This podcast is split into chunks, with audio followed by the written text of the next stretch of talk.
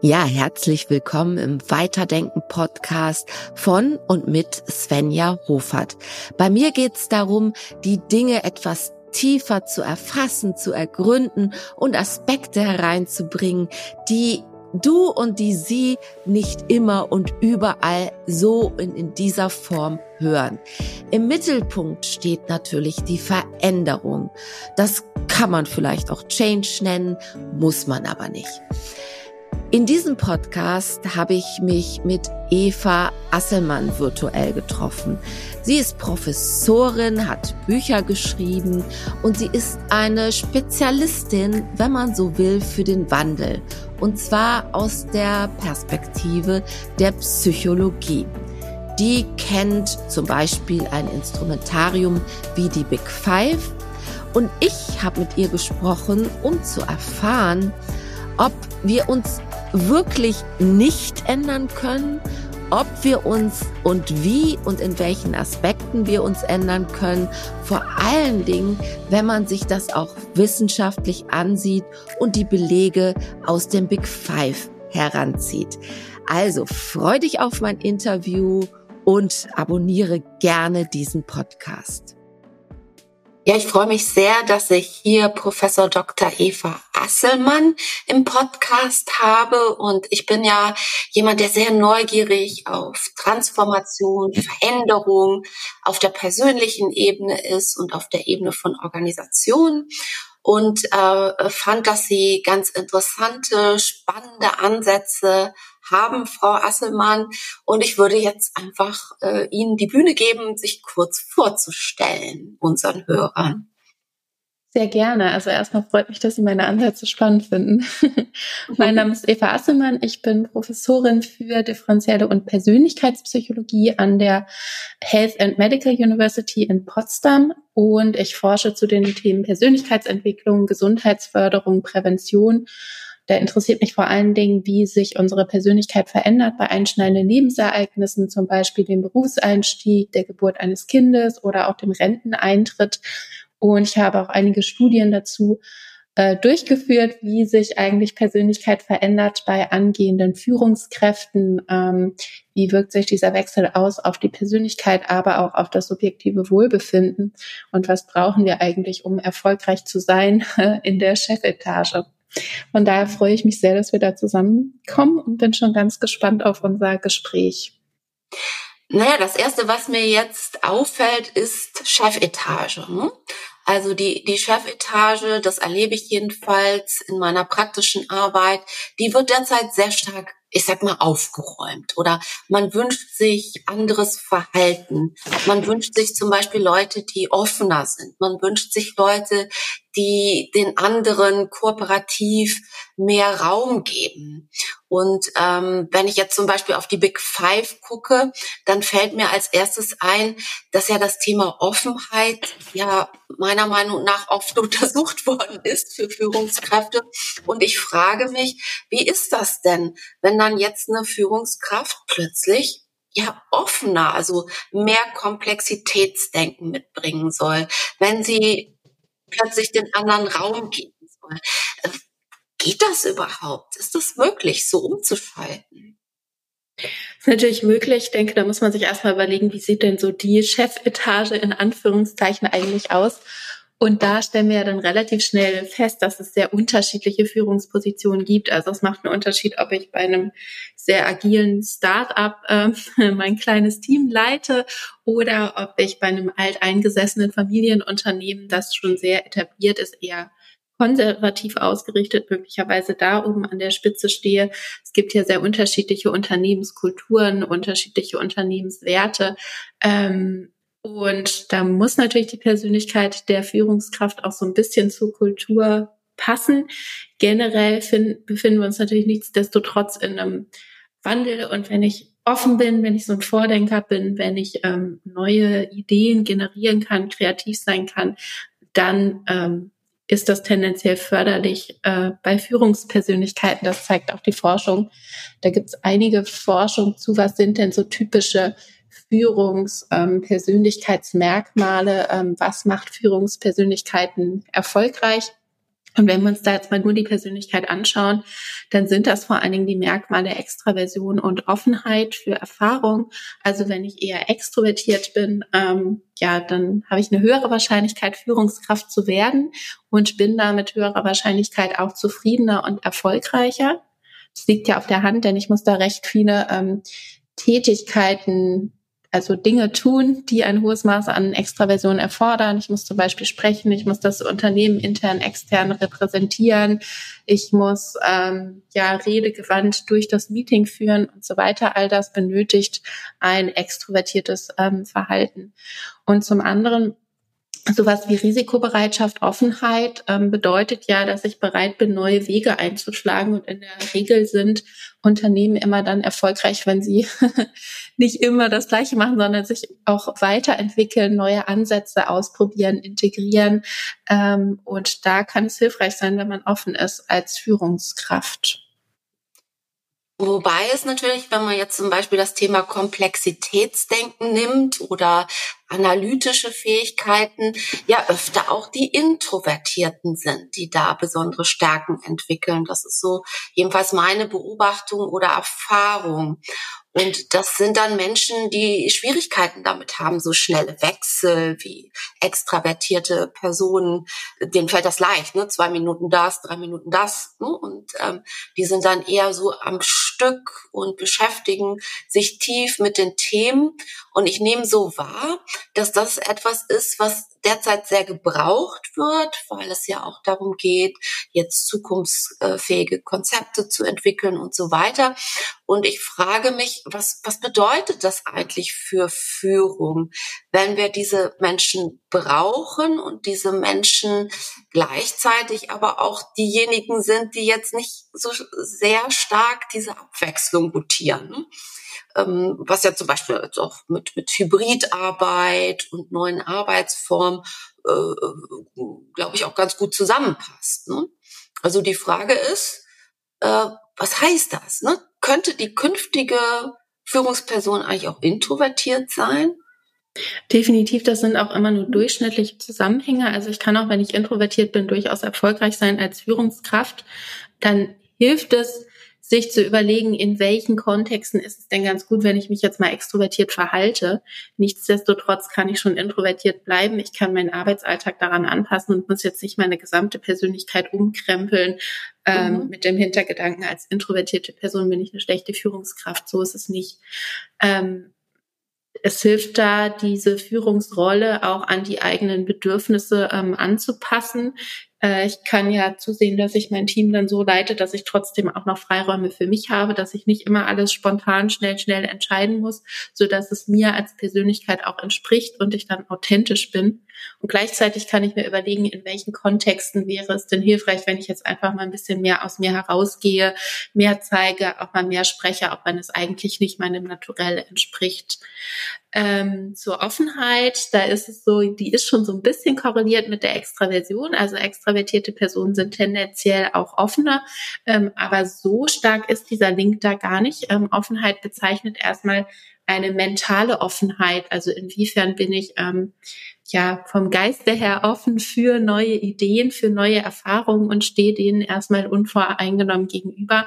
Das kann ich natürlich auch sein als introvertierte Person. Selbst wenn ich zu Hause vor mich hintüftle, kann ich mich ja auch da mit neuen Konzepten, neuen Ideen befassen und da zum Beispiel ähm, ja mir neue ähm, Produkte oder ähm, ja Wege, wo es hingehen könnte im Unternehmen, die kann ich mir trotzdem anschauen, auch wenn ich introvertiert bin es ist ja auch so, dass es Subfacetten gibt, ne? so man sagen kann, es gibt ja auch Persönlichkeiten, auf, auf mich würde das zutreffen, die haben äh, extravertierte Seiten, aber auch introvertierte Seiten.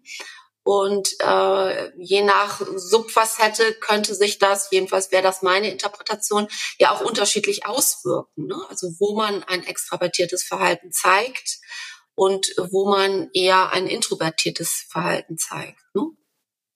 Genau, tendenziell sind Persönlichkeitstraits aber per Definition schon so, dass sie sich tendenziell auch in unterschiedlichen Kontexten zeigen. Also wenn sie eher extrovertiert sind als Persönlichkeit, dann sind sie tendenziell in verschiedenen Kontexten, sei es jetzt privat, sei es beruflich, auch extrovertiert. Mhm. Ja, ich, ich würde sagen, es gibt äh, Unterschiede. Also ich glaube, dass man, also meine Erfahrung ist, dass es durchaus verschieden sein kann, wo man auch seinen äh, Energielevel finden kann. Ne? Also das ist mal eher mit anderen und mal eher allein. Das wäre jetzt so meine persönliche Erfahrung und die Frage, die ich da noch hätte, wenn wir jetzt so in so Lernumfelder von Organisationen gehen, wo ja die Führungskräfte vor der Aufgabe stehen, sich selbst neu zu erfinden, aber auch die Mitarbeiter zum Beispiel mitzunehmen, anzuregen, äh, die Dinge anders zu machen. Also wie viel Chance hat das? Ich sage jetzt mal ein konkretes Beispiel. Da haben wir ein Team mit sagen wir, zum Beispiel Entwicklern oder Systemadministratoren, die haben 15, 20, 25 Jahre alle auf die gleiche Art und Weise gearbeitet ähm, und sind jetzt eher an Routineprozessen interessiert, äh, lieben es, wenn sich die Sachen wiederholen. Und jetzt sollen sie plötzlich konzeptionell arbeiten, zusammenarbeiten und das mehr oder weniger von heute auf morgen. Wie wahrscheinlich ist, dass das gelingt? Und kann es überhaupt gelingen? Das ist so relativ unwahrscheinlich, weil da schon ein professioneller, ja, professioneller Change-Prozess äh, notwendig ist. Man muss natürlich erstmal schauen, was sind das eigentlich für Leute in meinem Unternehmen?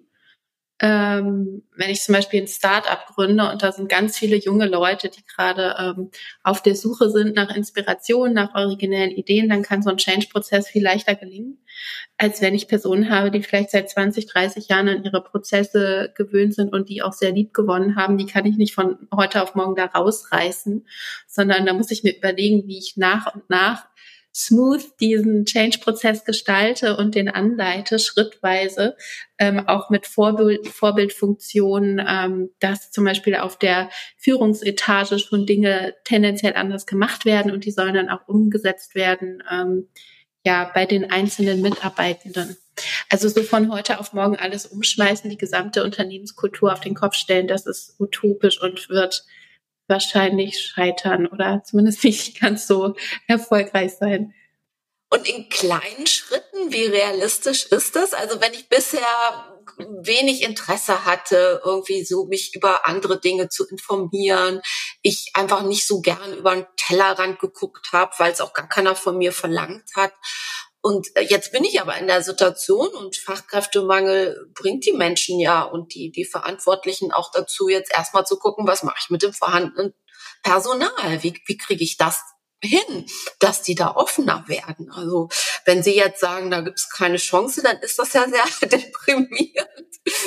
Also eine Chance gibt es schon, aber ich kann Personen nicht von heute auf morgen ähm, ja in ein ganz anderes Setting bringen oder von denen verlangen, dass sie sich von heute auf morgen um 180 Grad drehen, sondern ich muss das erstens graduell gestalten in einzelnen Schritten und dann sollte ich es nach Möglichkeit auch professionell anleiten. Also man ist ja häufig in einem Unternehmen in einem Team organisiert, wo es auch ähm, jemand gibt, der das Team anleitet.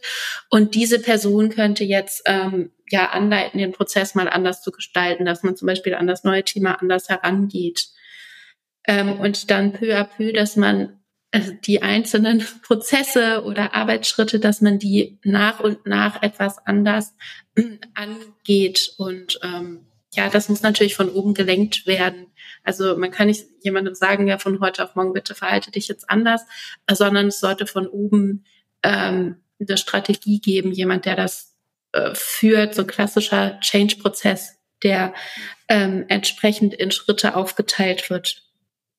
Also eher adaptiv. Ne? Dann, dann bestehen schon Chancen, wenn man adaptiv vorgeht.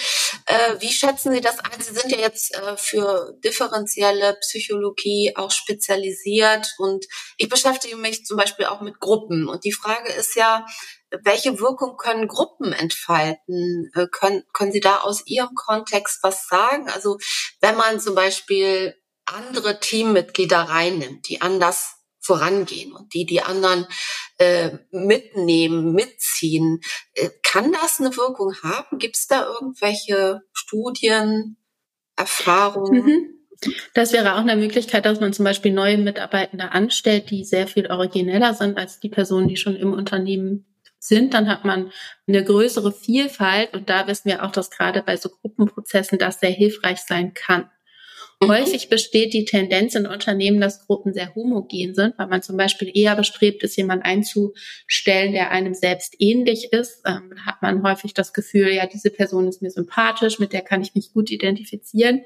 Wir wissen aber, dass das häufig nicht ganz die passende Strategie ist und dass eine gewisse Vielfalt ähm, hilft. Natürlich sollte man so mit den grundlegenden ähm, Werten, Überzeugungen, sollte es eine Übereinstimmung geben, damit man auch eine Gruppenzusammenhalt hat. Aber zum Beispiel von der Arbeitsweise kann es sehr hilfreich sein für ein Team, wenn die einzelnen Personen unterschiedlich aufgestellt sind. Und da könnte man zum Beispiel auch ein Gruppencoaching machen, wo man sich mal gemeinsam darüber Gedanken gemacht, ähm, wer ist bei uns eigentlich tendenziell wie aufgestellt, welche Stärken und Kompetenzen bringt diese Person mit und wie können wir unsere Arbeit gestalten, dass wir die Kompetenzen und Stärken der einzelnen Teammitglieder dabei bestmöglich ausschöpfen. Mhm. Und ähm, was denken Sie, wie viel Dynamik ist in den einzelnen ähm, Merkmalen drin? Also ich finde zum Beispiel, dass man, ähm, nehmen wir mal Verträglichkeit, ist ja auch ein Big Five ähm, ja, Big Five Facette äh, unterschiedlich interpretieren kann. Also von einem sehr krass egoistischen Verhalten bis hin zu ähm, ein bisschen weicher, angepasster, obwohl ich im Grunde vielleicht nicht so verträglich bin. Oder umgekehrt, ich bin sehr verträglich und ich kann das so interpretieren, dass ich ähm, mich immer anpasse, immer nett bin, immer harmonieorientiert bin. Ähm, versus ich kann für mich auch entscheiden, naja, in der Situation bin ich jetzt mal anders. Also, dass man die einzelnen Merkmale auch durchaus sehr unterschiedlich interpretieren kann. Gibt es da Forschung zu? Ist das jetzt so rein meine Erfahrung oder wie könnten Sie das äh, begründen? Also diese Big Five Merkmale, die sind erstmal recht breit und haben natürlich einzelne Facetten äh, die sich schon in einem gewissen Maße auch voneinander unterscheiden können. Ich bin möglicherweise ähm, eher aufgeräumt bei der Arbeit und weniger aufgeräumt im Privaten oder ich bin ähm, angepasst und verträglich äh, gegenüber meinen KollegInnen, aber weniger zu Hause in der Familie. Ähm, lange Zeit dachte man, dass die Persönlichkeit sich vor allen Dingen in der Kindheit und Jugend entwickelt und dann ab dem Erwachsenenalter stabil ist, dass wir also keine Möglichkeit mehr haben, unsere Persönlichkeit zu verändern oder zu entwickeln. Mittlerweile wissen wir aber glücklicherweise, dass dem nicht so ist und dass wir uns ein Leben lang weiter verändern, entwickeln und anpassen können. Also auch wenn ich schon 50, 60, 70 bin, kann ich immer noch ähm, versuchen, an meiner Persönlichkeit zu arbeiten. Ähm, diese Veränderungen, die sind eher klein. Also wenn sie jetzt sehr introvertiert sind, dann ist es eher unwahrscheinlich, dass sie extrem extrovertiert werden. Ähm, also es bewegt sich schon alles im Rahmen, dass man jetzt nicht komplett seinen Charakter austauscht. Äh, und ein Punkt, der mir da immer wichtig ist, gerade bei Personen, die sehr motiviert sind, sehr bestrebt, sich selbst zu verändern, sich anzupassen, ist, dass man sich vorher mal überlegt, warum möchte ich mich eigentlich verändern und sich da auch vor Augen führt, was sind denn die Stärken, Kompetenzen der Persönlichkeitsmerkmale, die ich schon mitbringe. Mhm. Also wenn ich eher unverträglich bin, dann hat das möglicherweise den Vorteil, dass ich mich besser durchsetzen kann, dass ich mich eher traue, meine Meinung zu sagen, recht gut einstehen kann für meine eigenen Bedürfnisse und Wünsche. Und das ist natürlich eine ähm, Stärke, die ähm, ich vielleicht gerne beibehalten möchte. Und dann kann ich mir gleichzeitig überlegen, was sind denn manchmal die ähm, Schwierigkeiten, die damit einhergehen, dass ich im Alltag wenig verträglich bin. Vielleicht, dass ich schnell mal mit anderen aneinander ecke, dass mir andere dann ähm, ja böse sind, weil ich Dinge nicht ganz so diplomatisch ausdrücke oder so. Und an diesen sehr ähm, konkreten Schwierigkeiten, Herausforderungen im Alltag kann ich dann arbeiten und versuchen, mich ganz konkret in solchen Situationen zukünftig anders zu verhalten. Mhm. Und das erfordert ja nicht, dass ich meine gesamte Verträglichkeit umkrempel und dann von eher unverträglich zu sehr, sehr verträglich ähm, wächste. Davon würde ich auch abraten.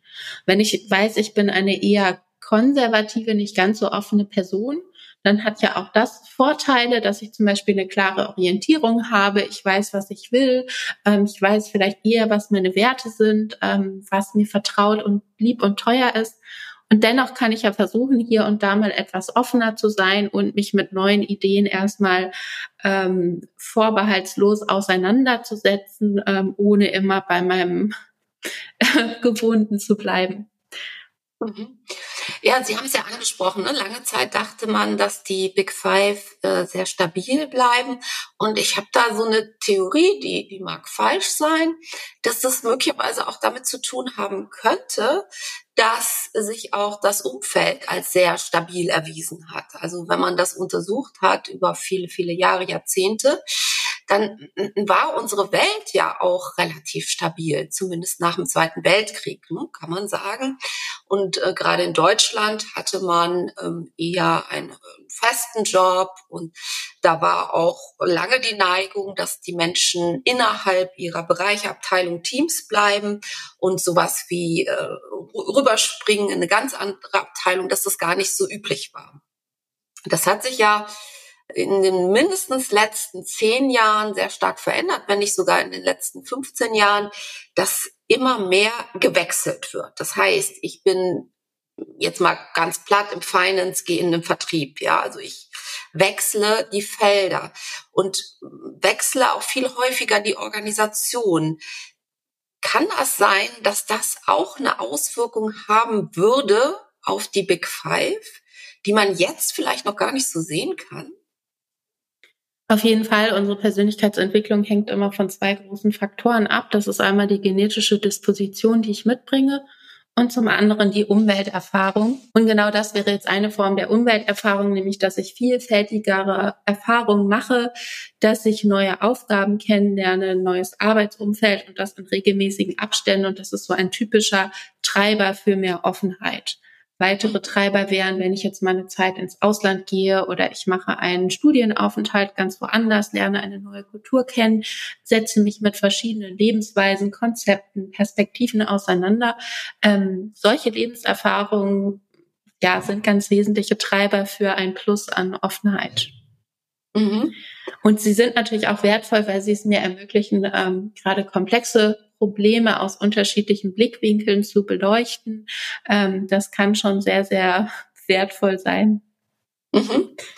Wie würden Sie aus der Sicht der differenziellen Psychologie auf Stärken schauen? Ne, es gibt ja positive Psychologie mit ihrem starken Konzept. Man kann jetzt auch sagen, aus dem Big Five ergeben sich entweder in der Mitte oder an den Extremen oder in den Subfacetten vielleicht auch Stärken. Was wäre Ihre Sicht auf Stärken und auch auf die Entwicklung von Stärken? Mhm. Wenn man sagt, ja, die Big Five sind schon so, dass sie relativ stabil sind. Ne? So, sie werden sich nicht radikal verändern. Also ich werde nicht von heute mhm. auf morgen eine total introvertierte oder total extrovertierte Person. Also was heißt das für Stärken? Ja, wenn wir uns die Big Five anschauen, also Offenheit, Extraversion, Verträglichkeit, Gewissenhaftigkeit und emotionale Stabilität, dann merken wir schon, wenn wir uns die Begrifflichkeiten vor Augen führen, dass irgendwie ein, eine höhere Ausprägung uns attraktiver und besser erscheint. Ähm, ja, wir alle möchten tendenziell eher gewissenhaft sein äh, als schludrig. Wir möchten eher ähm, offen sein als verschlossen. Wir möchten eher verträglich sein als jemand, der aneckt und so weiter. Von daher geht das häufig mit einer sehr starken impliziten Wertung einher. Das bezeichnen wir auch als soziale Erwünschtheit. Und es gibt auch Studien, die das belegen können, dass im Schnitt höhere Ausprägungen mit besseren sogenannten Life-Outcomes zusammenhängen, also mehr Erfolg in der Schule, im Beruf, einer besseren Gesundheit und zufriedeneren ähm, sozialen Beziehungen, zum Beispiel stabileren Partnerschaften, wenn ich jetzt verträglicher bin. Aber das sind durchschnittliche Zusammenhänge und das muss nicht immer auf jede einzelne Person, auf jeden Lebenskontext zutreffen. Per se sind Persönlichkeitsmerkmale eigentlich erstmal wertfrei. Es ist da nicht so wie ähm, bei der psychischen Gesundheit, wo wir natürlich alle darüber einstimmen, dass jetzt ein äh, ja weniger depressive Symptome besser sind als mehr depressive Symptome. Da ist eine ganz klare Wertung drin, wo wir auch alle übereinstimmen würden. Bei der Persönlichkeit ist das aber eigentlich so nicht. Da gibt es jetzt kein besser oder schlechter per se. Deswegen rate ich immer sehr, sehr, sehr dazu, sich wirklich mal anzuschauen, auch bei geringeren Merk äh, Merkmalsausprägungen, was sind denn da eigentlich die Stärken, die damit möglicherweise einhergehen, anstatt zu versuchen, sich selbst so äh, umzukrempeln und dann eine höhere Ausprägung zu haben. Mhm. Einmal das auf dem individuellen Level, was ist denn eigentlich mein Kontext, welche Stärken bringen genau die Merkmalsausprägungen mit, die ich jetzt gerade schon aufweise. Und auf einem gesellschaftlichen Level ist es natürlich so, dass unterschiedliche Persönlichkeiten auch mehr Vielfalt bedeuten. Also wenn wir jetzt alle hohe Big Five Ausprägungen hätten, dann wäre unsere Gesellschaft wahrscheinlich sehr langweilig und äh, in der Gesamtheit auch gar nicht leistungsfähiger, weil dann hätten wir viel weniger Vielfalt und nicht mehr die Möglichkeiten, diese vielen gesellschaftlichen Nischen, die es ja immer gibt, ähm, auch auszufüllen. Beispiel Job, es gibt sehr unterschiedliche Berufe mit sehr unterschiedlichen Anforderungen und da brauchen wir auch Menschen mit unterschiedlichen Persönlichkeiten, damit wir all diese ähm, beruflichen Nischen gut und passend mit den richtigen Leuten ausfüllen können. Mhm. Deswegen, ähm, ja, denke ich, wir sollten dieses Thema Stärken sehr differenziert betrachten und uns immer überlegen, ähm, bei den Persönlichkeitsmerkmalen, die wir schon mitbringen, was sind denn da eigentlich die Stärken? Welche Kompetenzen habe ich? Ähm, ähm, warum ist es zum Beispiel gut, dass ich eher konservativ bin oder eher introvertiert? Ähm, und dann kann ich mir im nächsten Schritt überlegen, was sind denn eher die Schattenseiten, die Herausforderungen im Alltag? Wo würde ich jetzt zum Beispiel davon profitieren, etwas offener zu sein? Und wie könnte ich das im Kleinen mal ausprobieren? Mhm. Wenn man jetzt zum Beispiel Neurotizismus nimmt, ne, Sie haben ja gesagt, es liegt schon eine sehr starke Wertung, irgendwie eine implizite Wertung auf jeden Fall drin. Und äh, je nach Verfahren, also ich habe verschiedene Zertifizierungen für Big Five Variation ist das mit Minus und Plus, also auch sehr psychologisch unschön aufbereitet. Also dass diejenigen, die das sehen, dann oft so eine Abwehrreaktion entwickelt haben, ist so meine Beobachtung. Und gerade Neurotizismus finde ich besonders kritisch. Erstens, weil es so heißt. Und zweitens, weil die Menschen, die für sich dann einen höheren Neurotizismus sehen, ähm, den Effekt haben, dass sie sich dann dadurch nochmal verunsichern lassen. Also das finde ich ist, ist etwas, was gerade bei Neurotizismus für mich so augenfällig ist. Ne? So nach dem Motto, das ist ja, ja, ich mache mir viele Sorgen, ich mache mir viele Gedanken, das will ich eigentlich nicht haben. Und dann sieht man das nochmal schwarz auf weiß. Äh, was, was kann man da machen? Und was sagt auch die, die, die Forschung zu diesem Merkmal, wie viel mhm. Spielraum ist da drin? Also es gibt ja einen Zusammenhang, glaube ich, zu bestimmten Burnout oder Themen, die, die äh, vielleicht auch mit Depression zu tun haben. Also was kann ich da machen, wenn dieses Merkmal speziell für mich im Test oder gefühlt ausgeprägter ist? Mhm. Ja, dieser Begriff Neurotizismus, der ist tatsächlich so ein bisschen unschön problematisch, weil der ja sehr stark ähm, mit diesem Neurosebegriff zusammenhängt. Und dieser Neurosebegriff, der ja ist auch sehr weit, sehr schwammig, sehr stigmatisierend. Deswegen sprechen wir häufig von emotionaler Stabilität als dem Gegenstück von Neurotizismus. Also jemand mit einer hohen emotionalen Stabilität, der hätte jetzt geringe Neurotizismuswerte obwohl dieses Konzept mehr oder weniger das gleiche beschreibt, nur eben umgekehrt. Aber emotionale mhm. Stabilität ist etwas wertneutraler. Mhm. Und dann ist es so, ähm, ja, gerade bei diesem Merkmal, da können wir mal reinschauen, so in die klinische Psychologie beziehungsweise in die Interventionsforschung. Da gibt es die ähm, Beobachtung, dass wenn ich ähm, ja versuche, etwas einfach wegzuschieben und da wenig Akzeptanz für den Ist-Zustand habe, dass dann die Symptome eher stärker und nicht schwächer werden. Wenn ich jetzt zum Beispiel jemand bin, der im Alltag eher äh, melan wenn ich jemand bin, der im Alltag eher melancholisch, traurig ist, dann bringt mir das herzlich wenig, wenn ich mir immer wieder sage, auch jetzt bin ich einfach mal gut drauf und ich habe richtig gute Laune oder äh, oh nee, jetzt bin ich schon wieder schlecht drauf, weil das ja dann noch negative ähm, Emotionen auslöst. Also die Wahrscheinlichkeit, dass der Ist-Zustand eher stärker als schwächer wird, der ist sehr viel höher. Deswegen gibt es neuere Therapieansätze, zum Beispiel aus der Akzeptanz- und Commitment Therapy. Da geht es erstmal darum, ähm, wertfrei zu akzeptieren, wie der Zustand gerade ist. Also, dass ich mich nicht noch zusätzlich darüber aufrege, dass ich jetzt gerade traurig oder ängstlich oder besorgt bin, sondern versuche das erstmal so zu beobachten, welche Gefühle habe ich eigentlich gerade, ohne die gleich so zu werten, in Schubladen zu packen und da äh, versuche das zu verdrängen, das wegzudrücken, ähm, das gewaltsam umzukrempeln. Mhm. Man kann natürlich trotzdem versuchen, an sich zu arbeiten. Also man kann versuchen, das erstmal zu akzeptieren, sich wertzuschätzen und zu sagen, ja, ich bin eine eher ängstliche Person und das ist okay, dass das so ist. Ähm, und gleichzeitig kann man sich überlegen, ähm, wie, wie könnte ich das denn vielleicht schaffen, ähm, meine Angst abzubauen oder hier und da mich meinen Ängsten zu stellen, indem ich mich zum Beispiel mit äh, Situationen konfrontiere, die mir eher ja unangenehm sind, wo ich eher Respekt vor habe. Also man kann sich gleichzeitig akzeptieren und annehmen, so wie man ist, ohne sich selbst ähm, ja auch noch runterzumachen, zu verleugnen und gleichzeitig kann man trotzdem versuchen, sanft ähm, wie könnte ich denn da eine Veränderung auslösen oder was hilft mir dabei, besser mit diesen Gefühlen umzugehen? Gerade Neurotizismus ist auch eine Persönlichkeitseigenschaft, die sehr viel mit Gefühlen zu tun haben. Und da wissen wir auch aus der ähm, Psychotherapieforschung, dass man Gefühle nicht direkt verändern kann. Sie können sich nicht sagen, ach, jetzt bin ich heute mal richtig gut drauf, das wird so nicht funktionieren, sondern Gefühle verändern sich immer durch Veränderungen in Gedanken oder in Verhaltensweisen, indem sie jetzt zum Beispiel was machen, was ihnen in der Regel viel Freude bereitet, ähm, könnten sie dadurch ihre Stimmung verbessern.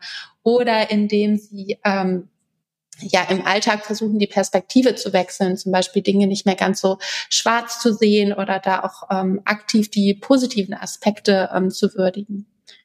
Mhm. Das wären aber dann so indirekte Veränderungen, die also immer gehen über Gedanken und Verhaltensweisen und nicht über die Gefühle direkt. Mhm. Aber ich, ich merke, also ich mache das zum Beispiel auch mit unserer Ausbildungsgruppe, so ein Big Five, damit die das mal für sich gemacht haben, dass schon oft so eine gewisse Bewertung da drin ist und dass mhm. Sehr stark gegensteuern muss und bewusst machen muss. Jetzt, äh, schau mal, was ist denn der Wert da drin, dass du dir jetzt Sorgen machst? Oder ne, was ist denn der Wert da drin, dass du nicht immer sofort die Dinge aussprichst? Das ist nicht so ein Selbstläufer oft ist. Ne? Also das braucht schon irgendwie einen Kontext und so Ermutigung. Und deswegen frage ich mich so ein bisschen, ähm, ob diese Tests wirklich immer so hilfreich sind, vor allen Dingen jetzt in Kontexten, wo das nicht so aufgefangen werden kann. Ne? Was ist da so Ihre Position zu? Also wenn man so ein Testergebnis sieht und das macht eine Führungskraft, also ne? die Führungskraft ist nicht ausgebildet, sie kann das gar nicht ne? so, so stark reflektieren wie jemand, der jahrelang damit zu tun hatte. Ähm, ich persönlich bin da irgendwie sehr kritisch. Ne? Also ich denke, das sollte man keinen Leuten geben, die, die zum Beispiel in der Führungsposition dann auf den neuen Mitarbeiter, neue Mitarbeiterin mit Big Five oder Big Five Variation gucken. Genau, prinzipiell ist es immer wichtig, dass man psychologische Tests ähm, einbettet, die professionell anwendet und dann nicht ähm, Laien, die noch nie was von dem Test, von dem Konstrukt gehört haben, einfach das Ergebnis hinknallt. Genau, ohne. Zwei Tage Workshops. Genau, also das ist immer wichtig, das einzubetten und auch vernünftig zu erklären. Ähm, und dann ist es wichtig, dass man überhaupt erstmal den richtigen Test anwendet. Also es gibt ja gerade in der Persönlichkeitspsychologie viel so Typentests, zum Beispiel diesen äh, Meyer-Briggs ähm, mhm. Type Indicator. Leuten muss ich immer wieder mhm. sagen, Leute, das mhm. ist ja, das ist ein Mhm.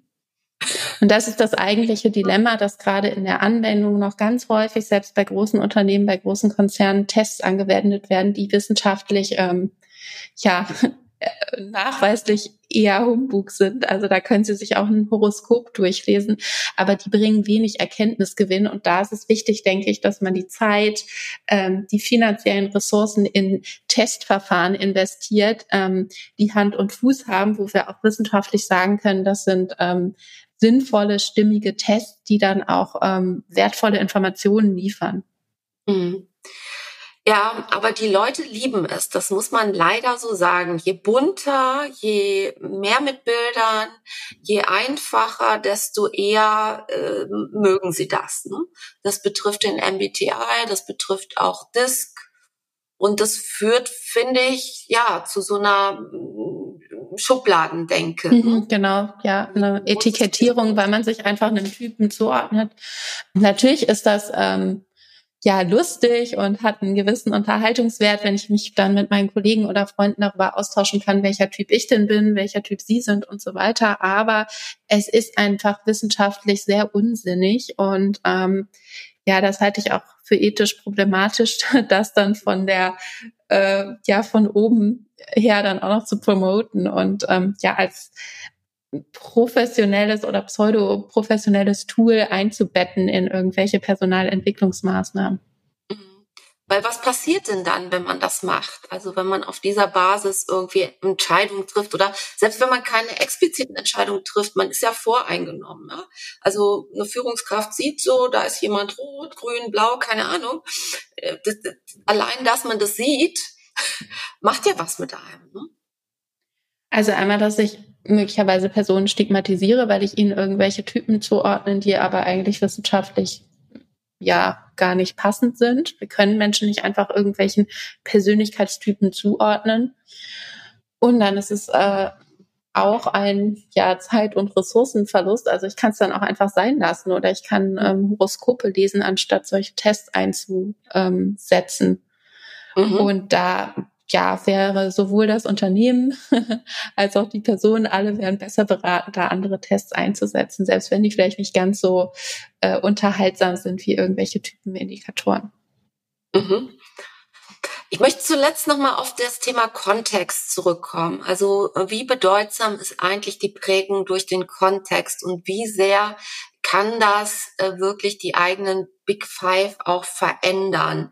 Ähm, gibt es da irgendwie auch, auch neuere Studien oder Dinge, die da vielleicht gerade angefangen worden sind, die diesen Aspekt vielleicht nochmal stärker rausgreifen, weil ähm, ich das einfach sehe, dass Menschen, die zum Beispiel sehr früh unterschiedliche Kontexterfahrungen gemacht haben, sprich, die waren in ganz anderen Kulturen, die waren im asiatischen Raum, die waren wo auch immer und haben auch vielleicht gewechselt. Das sind einfach andere Menschen, die oft sehr, sehr viel ausgewogener sind. Und deswegen ähm, fällt es mir schwer, das zu so einem großen Teil auf Erbe oder Anlage zurückzuführen, weil ich glaube, dass da mehr drin steckt, als man sie sieht oder vielleicht auch in der Vergangenheit in der Forschung gesehen hat. Mhm.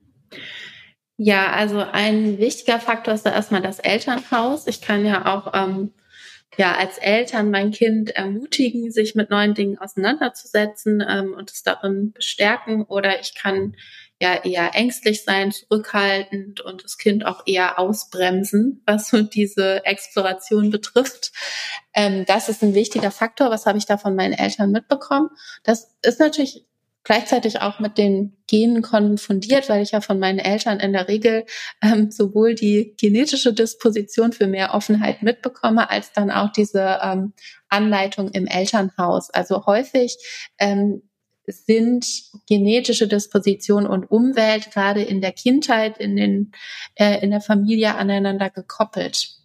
Mhm. Ähm, und im Erwachsenenalter, da wissen wir das auch. Also wir haben uns ähm, verschiedene Lebensereignisse zum Beispiel angeschaut, welche Rolle spielen die denn für die Persönlichkeitsentwicklung. Und da konnten wir zeigen, dass es vor allen Dingen ähm, Lebensereignisse sind, die eine sehr klare neue Rollenanforderungen mit sich bringen, die dann auch mit einer Persönlichkeitsveränderung einhergehen. Zum Beispiel zeigen sich recht große ähm, konsistente Effekte auf die Persönlichkeit bei beruflichen Veränderungen wie dem Berufseinstieg. Ähm, Berufseinsteigende, die werden im Schnitt ähm, etwas extravertierter, verträglicher und vor allen Dingen auch gewissenhafter. Wahrscheinlich, weil es da eine recht klare Rollenanforderung gibt. Also ich fange an zu arbeiten und dann bin ich da in einem beruflichen Umfeld, wo ich sehr genau weiß, was von mir erwartet sind, was meine Rollenanforderungen sind und denen versuche ich dann in der Regel zu entsprechen. So erklären wir uns die Persönlichkeitsveränderung. Und überraschend wenig Veränderungen finden wir bei privaten Ereignissen, zum Beispiel bei der Geburt eines Kindes. Da findet man nicht, dass die Gewissenhaftigkeit danach ansteigt, was ja erstmal kontraintuitiv ist für viele Eltern sehr überraschend, weil man natürlich Verantwortung übernimmt für ein ähm, neues Lebewesen, für sein Baby. Ähm, und da könnte eine Erklärung sein, dass diese Rollenanforderungen im Privaten weniger klar sind. Ich habe zwar vielleicht eine Idee davon, ähm, was mich als gute Mutter oder Vater ausmachen würde, aber da ist jetzt niemand, der Tag und Nacht äh, neben mir steht und äh, mir sagt, ja, das hast du jetzt gut gemacht, hier solltest du dich nochmal anders zu anders verhalten. Das ist sehr viel impliziter im, im Privaten. Ähm, was glaube ich, wie ich mich verhalten sollte? Und auch diese Feedback-Prozesse sind deutlich weniger stark ausgeprägt. Daraus würde ich jetzt für mich den Schluss ziehen, es geht um klare Rollenanforderungen und die können durchaus dazu beitragen, dass man auch sich anders verhält. Und äh, Feedback spielt eine große Rolle. Kriege ich Feedback. Welche Art von Feedback bekomme ich? Das wäre jetzt so, sehen Sie genau. ähnlich? Okay. Ja, dann vielleicht noch dazu abschließend, äh, was würden Sie Menschen, die mit Transformation, mit Change-Prozessen zu tun haben, auf den Weg geben? Also solchen Menschen, die wiederum ihrerseits mit Menschen zu tun haben, die irgendwie ihr Verhalten der neuen Situation anpassen sollen? Also was sollten die bedenken? Ähm, erstmal sowohl äh, in Bezug auf die Gruppe als auch in Bezug auf die einzelnen Personen ähm, schauen, was ist das eigentlich für ein Mensch? Ähm, welche charakteristischen Merkmale bringt diese Person mit und was sind die Stärken und Ressourcen daran? Also nicht direkt auf das Problem oder die vermeintlichen Defizite ähm, fokussieren und dann im nächsten Schritt überlegen, ähm, wo gibt es denn noch Entwicklungspotenzial, in welchen Situationen wäre möglicherweise ein anderes Verhalten, ein anderer Ansatz ähm, wünschenswert und wie kann ich die Person ähm, darin anleiten, unterstützen, ähm, sich hier und da in ganz konkreten ähm, Situationen anders zu verhalten. Und auch da kann man dann als Vorbild ähm, ja vorangehen und zum Beispiel gemeinsam auch ja, den Prozess gestalten, dass man jetzt zum Beispiel eine ganz bestimmte Aufgabe mal etwas anders strukturiert und durchführt und da auch als Vorbild vorangeht, was diese ähm, ja, Bearbeitung der Aufgabe betrifft. Mhm. Okay. Ja, dann vielen, vielen Dank für die Erkenntnisse und Einblicke in die Big Five. Was die Big Five sind, das werde ich auch nochmal in dem dazugehörenden Beitrag beschreiben für diejenigen, die da sich noch nicht so sicher drin bewegen. Und ich bedanke mich bei Ihnen äh, für die Einblicke auch in die neuere Forschung und in die, ja, auch in die Stärken der Big Five, ne, die manchmal ja durchaus bei einigen unterschätzt werden. Also vielen lieben Dank und sehr ja, gerne. Ja, vielen Dank, dass du bis hierhin zugehört hast. Ich fand, das war ein sehr interessantes Gespräch, das auch mir noch einige neue Perspektiven gegeben hat. Für mich neu war zum Beispiel die Information, dass Führungskräfte, wenn sie einen Karriereschritt machen, sich auch nochmal in ihren Big Five anpassen und verändern. Und das war insofern für mich interessant, weil ich finde das weniger relevant, jetzt nur mit dem Big Five da zu denken und zu argumentieren, sondern sich auch die Frage zu stellen, wie müssen wir den Kontext, das Umfeld gestalten, damit die Menschen immer wieder auch neue Anreize bekommen, sich zu verändern. Natürlich immer nur dann, wenn es auch sinnvoll ist. Aber ich glaube, Stabilität ist sicherlich von Vorteil. Aber in manchen Situationen kann es auch hilfreich sein, von außen einen Impuls zu geben, der die Veränderung möglich macht. Immer im Sinne der Menschen, immer im Sinne des Weiterkommens und der persönlichen Entwicklung. Ja, wenn dir dieser Podcast gefallen hat, ich bin ja noch relativ am Anfang, würde ich mich natürlich sehr freuen, wenn du mir ein Fünf-Sterne-Bewertung gibst, zum Beispiel bei Apple Podcasts. Ja, und das hilft mir natürlich erstens eine Orientierung zu bekommen und zweitens eine gewisse Regelmäßigkeit in diese Podcast-Serie Weiterdenken zu bringen. In diesem Sinne wünsche ich dir einen schönen Tag, eine schöne Woche, wo immer du auch bist. und lass es dir gut gehen.